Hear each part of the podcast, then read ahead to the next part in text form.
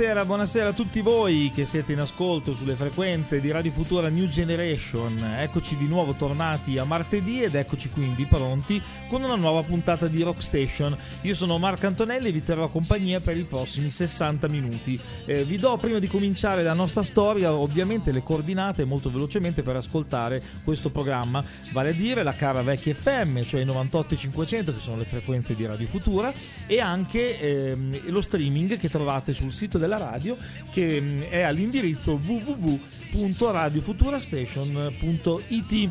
Vi ricordo che potete trovare eh, Rockstation, tutte le puntate di Rockstation registrate in podcast eh, sulle piattaforme di Spotify e Google. Bene, abbiamo dato tutte le informazioni, partiamo con la storia di oggi. Oggi a Rockstation parleremo di una scena musicale sviluppatasi nel Regno Unito tra la fine degli anni 80 e i primi anni 90. Una scena che ebbe eh, alla fine una vita brevissima che si può quantificare in 4-5 anni. Una scena però che diede il via alla nascita di un numero incredibile di band e che alla fine influenzò la musica, soprattutto una certa tipologia di musica che sarebbe arrivata dopo, generi come l'ambient, lo slowcore e persino il rock in generale. Oggi parliamo della cosiddetta scena showgaze. A coniare il termine con cui venne poi identificata questa scena fu la rivista britannica Sounds, eh, seguita a ruota da numerose altre riviste di settore. Il termine esatto adoperato in tale occasione fu showgazer, riferito per l'appunto a colui o coloro che tenevano sul palco quella postura caratteristica volta a guardarsi le scarpe. Solo in seguito tale parola nella prima nella parlata quotidiana venne poi troncata e divenne showgaze o showgazing, con il significato non tanto di colui che guarda le scarpe, ma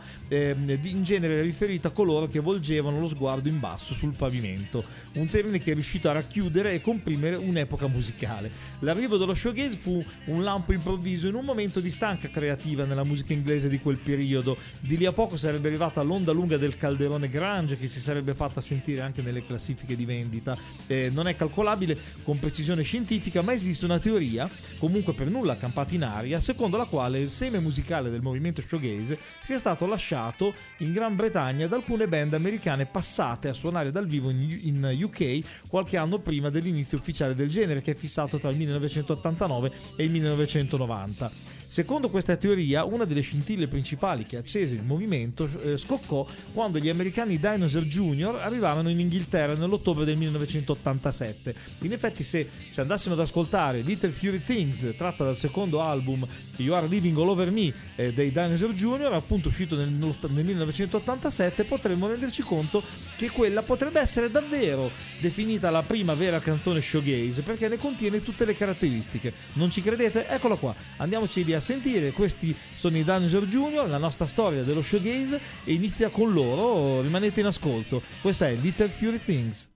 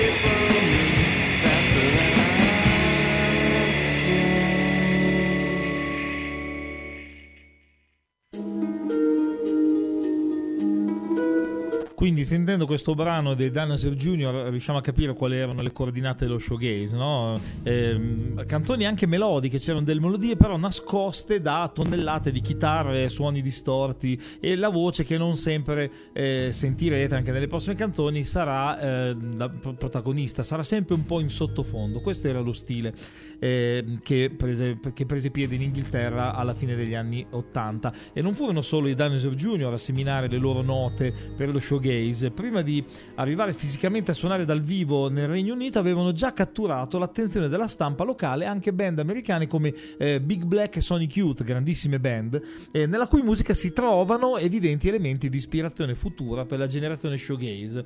Dopo l'esibizione de- de- dei Dinosaur Jr., una nuova schiera di gruppi inglesi si dedicò all'uso ossessivo degli effetti chitarristici che creavano una valanga di suoni saturi, il tutto influenzato e mixato con l'ascolto ripetuto di una delle band più moderne e più importanti di tutti i tempi, vale a dire i Velvet Underground di Lou Reed. Ci sono tre band britanniche che possono essere considerate le autentiche progenitrici del suono showgaze. Per la prima sarebbe sufficiente citare una parola che poi è il titolo del loro primo album, cioè Psycho Candy. Questo album, eh, Psycho Candy, è sicuramente una delle influenze più vistose dell'intera era showgaze. Una band tuttora amatissima, celebrata, tributata, adulata, copiata, seguita. Uscito alla fine del 1985, questo Psycho Candy che era l'album di debutto, appunto, verrà poi eletto eh, album dell'anno dalla stampa specializzata dell'epoca votato in seguito da Melody Maker come migliore di tutti gli anni Ottanta. Questi ragazzotti venivano dalla Scozia, i leader erano due fratelli sempre depressi e di cattivo umore che si picchiavano tra loro. Vi ricorda niente? È venuto dopo, i fratelli Gallagher, Gallagher sono venuti dopo e si chiamavano invece loro William e Jimmy Reed e la band si chiamava Jesus e Mary Chain. È anche colpa loro se oggi parliamo della scena showgaze. Questa è Some Candy King.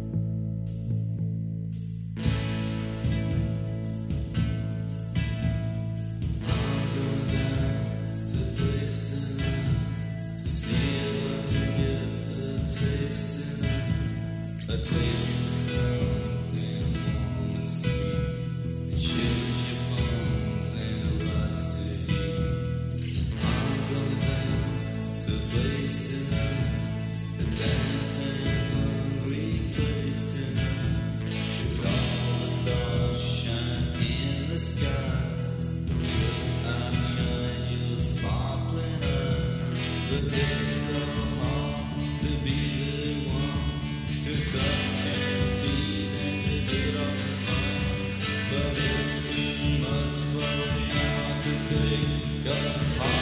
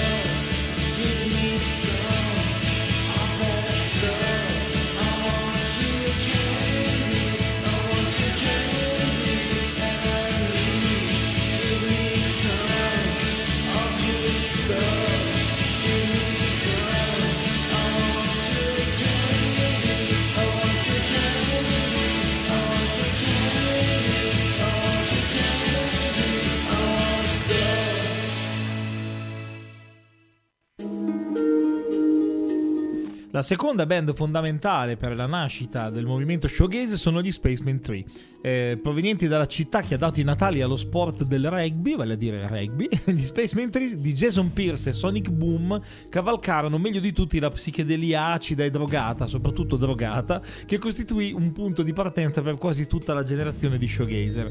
Dopo due album di ottima fattura usciti nel- tra il 1986 e il 1987 arrivarono a quello che è considerato a ragione il loro capolavoro massimo, un album che si chiama Playing with Fire, che è uscito nel 1989, che apre sempre di più alle sperimentazioni per le quali già gli Spaceman 3 erano eh, famosi. Eh, andiamo a sentirci un brano meraviglioso che non finirei mai di ascoltare, che si chiama Revolution.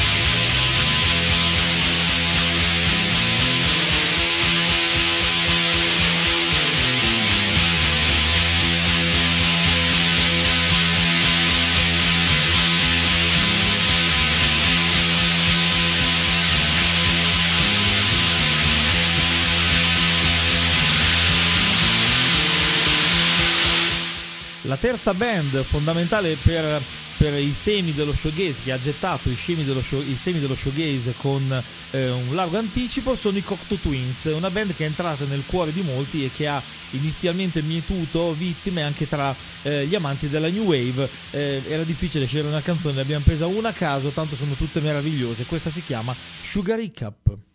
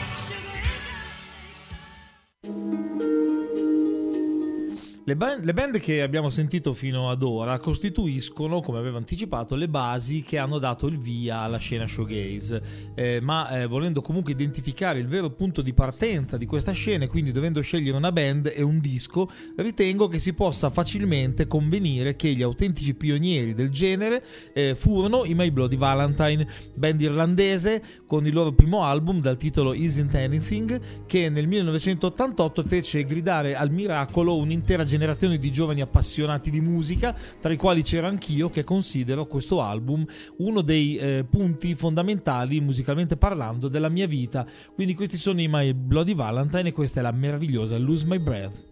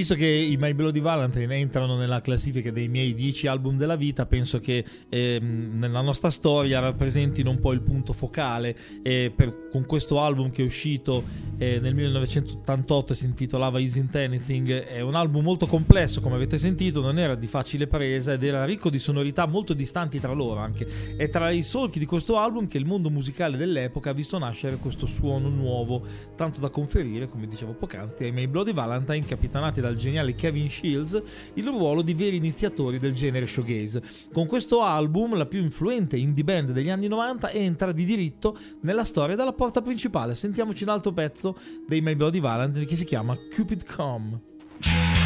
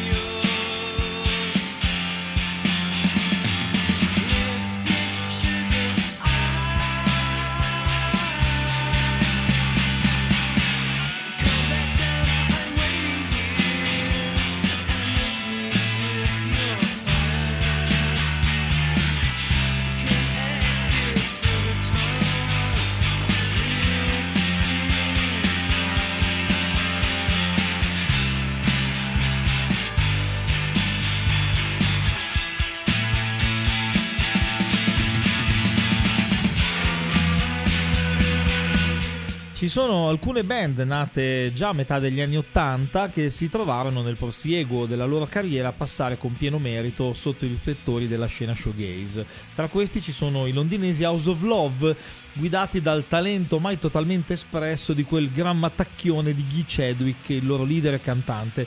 Il vero ehm, primo album degli House of Love uscito nel maggio del 1988 contiene i semi di un sound precursore, seppur di pochi mesi, dello showgaze. Andiamoceli a sentire perché ne vale la pena. Questa è la bellissima Christine.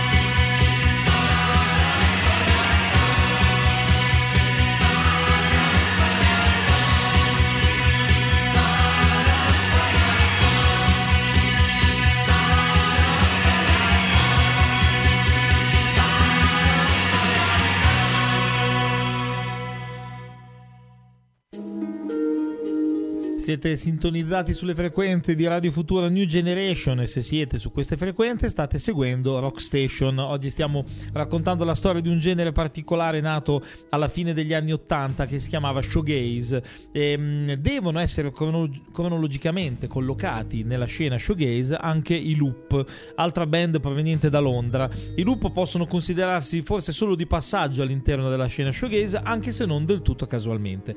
Alle loro spalle c'erano comunque come punto di riferimento musicale i soliti Velvet Underground, sepolti però sotto un mare di feedback e di rumori acidi e oscuri. Una band veramente grandiosa. Questa è Sixteen Dreams.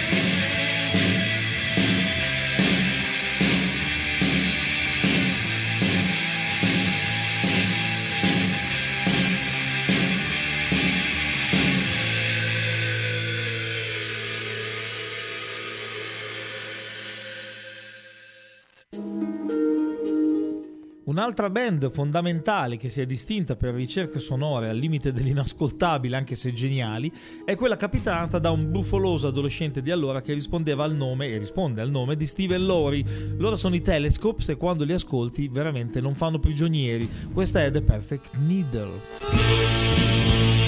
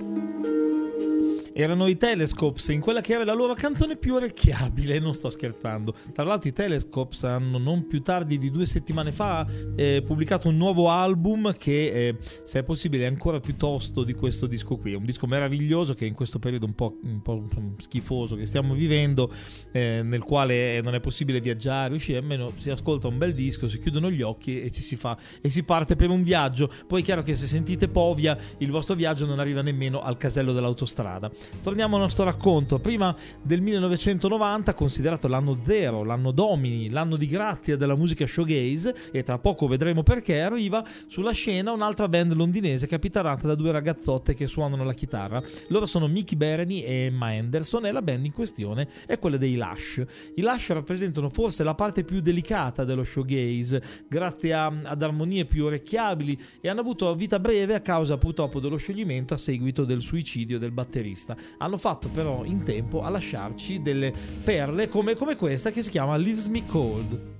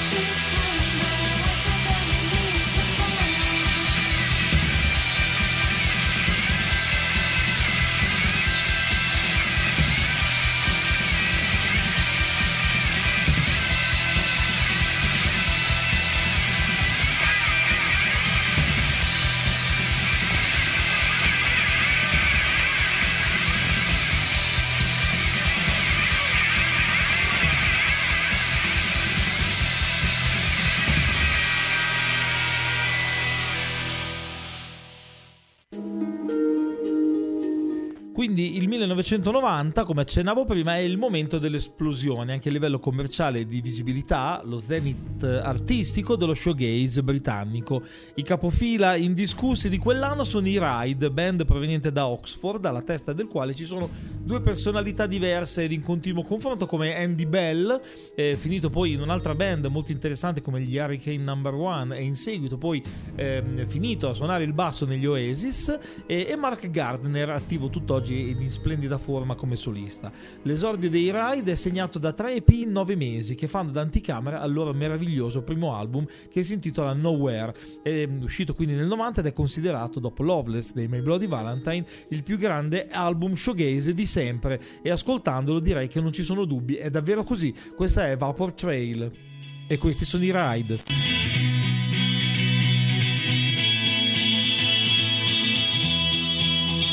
You look so strong, then you fade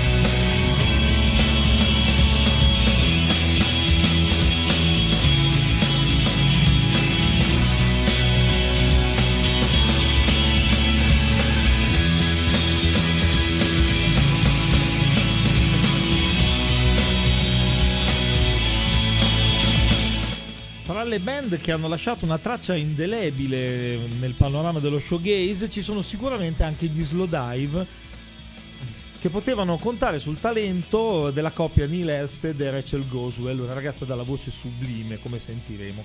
I primi due album degli Slowdive sono fra i punti cardinali dello showgaze, da più parti, scusate, considerati fra i più belli in assoluto e hanno lasciato una traccia profonda in molte band che ne hanno seguito le orme. Paragonati agli stessi My Bloody Valentine o ai Cocteau Twins, gli Slowdive riuscirono a toccare con l'album Suvlaki uscito nel 93, uno dei vertici assoluti dell'esperienza showgaze. Le canzoni che compongono questo album meraviglioso sono vere e proprie gemme e fanno ormai parte della storia. Ci sentiamo una di queste che si chiama When the Sun Eats.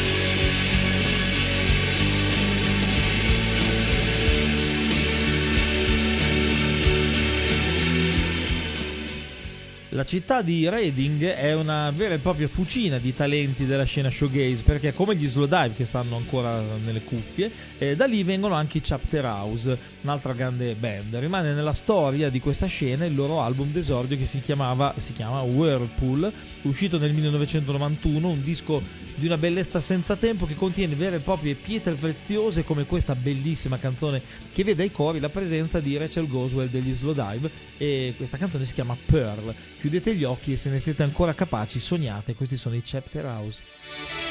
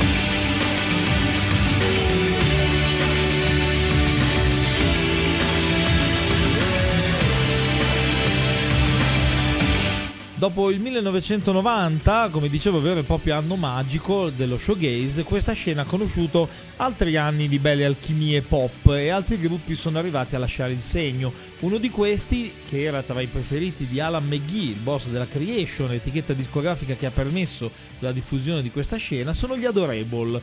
Il loro album d'esordio, Against Perfection, uscito nel 1993, contiene notevoli momenti di grande musica, come questa canzone che si chiama Sistine ad Chapel Ceiling. Questi sono gli Adorable. Questo basso mi ha sempre fatto impazzire.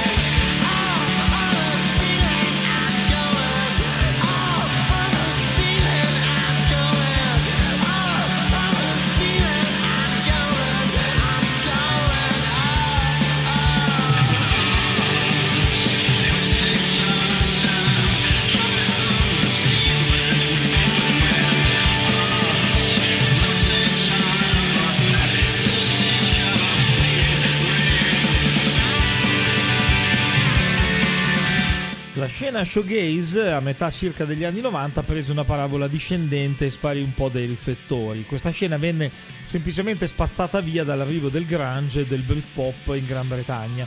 Molti gruppi si sciolsero, altri eh, si avviarono su altre strade, ma questa in fondo è solo una mezza verità. In realtà lo showgaze è sempre rimasto ben vivo sotto la cenere e ha continuato a dare vita a continui esperimenti che hanno contaminato altri generi musicali.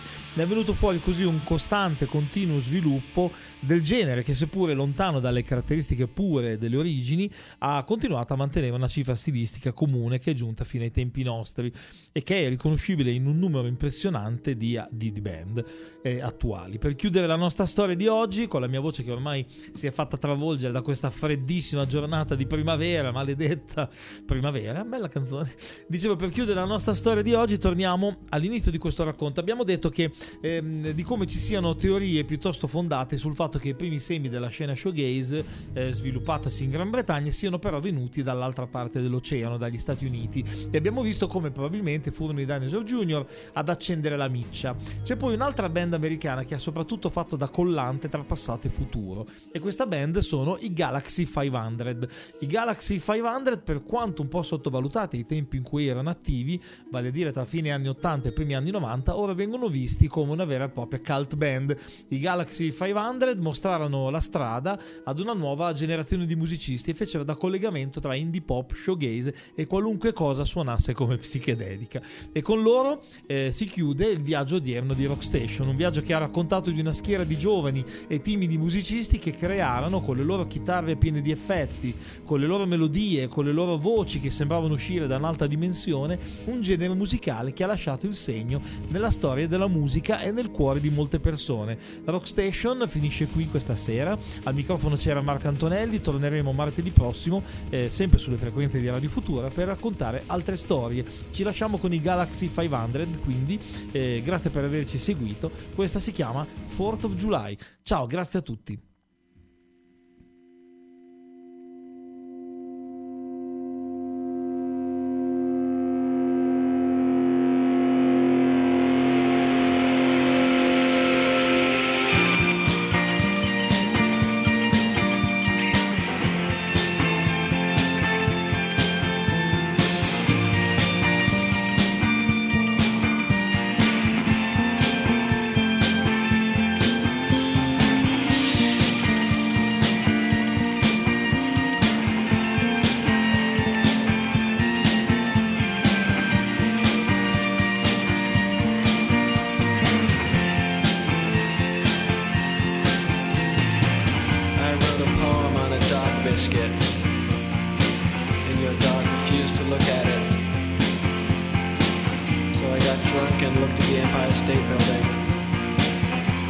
bigger than a nickel.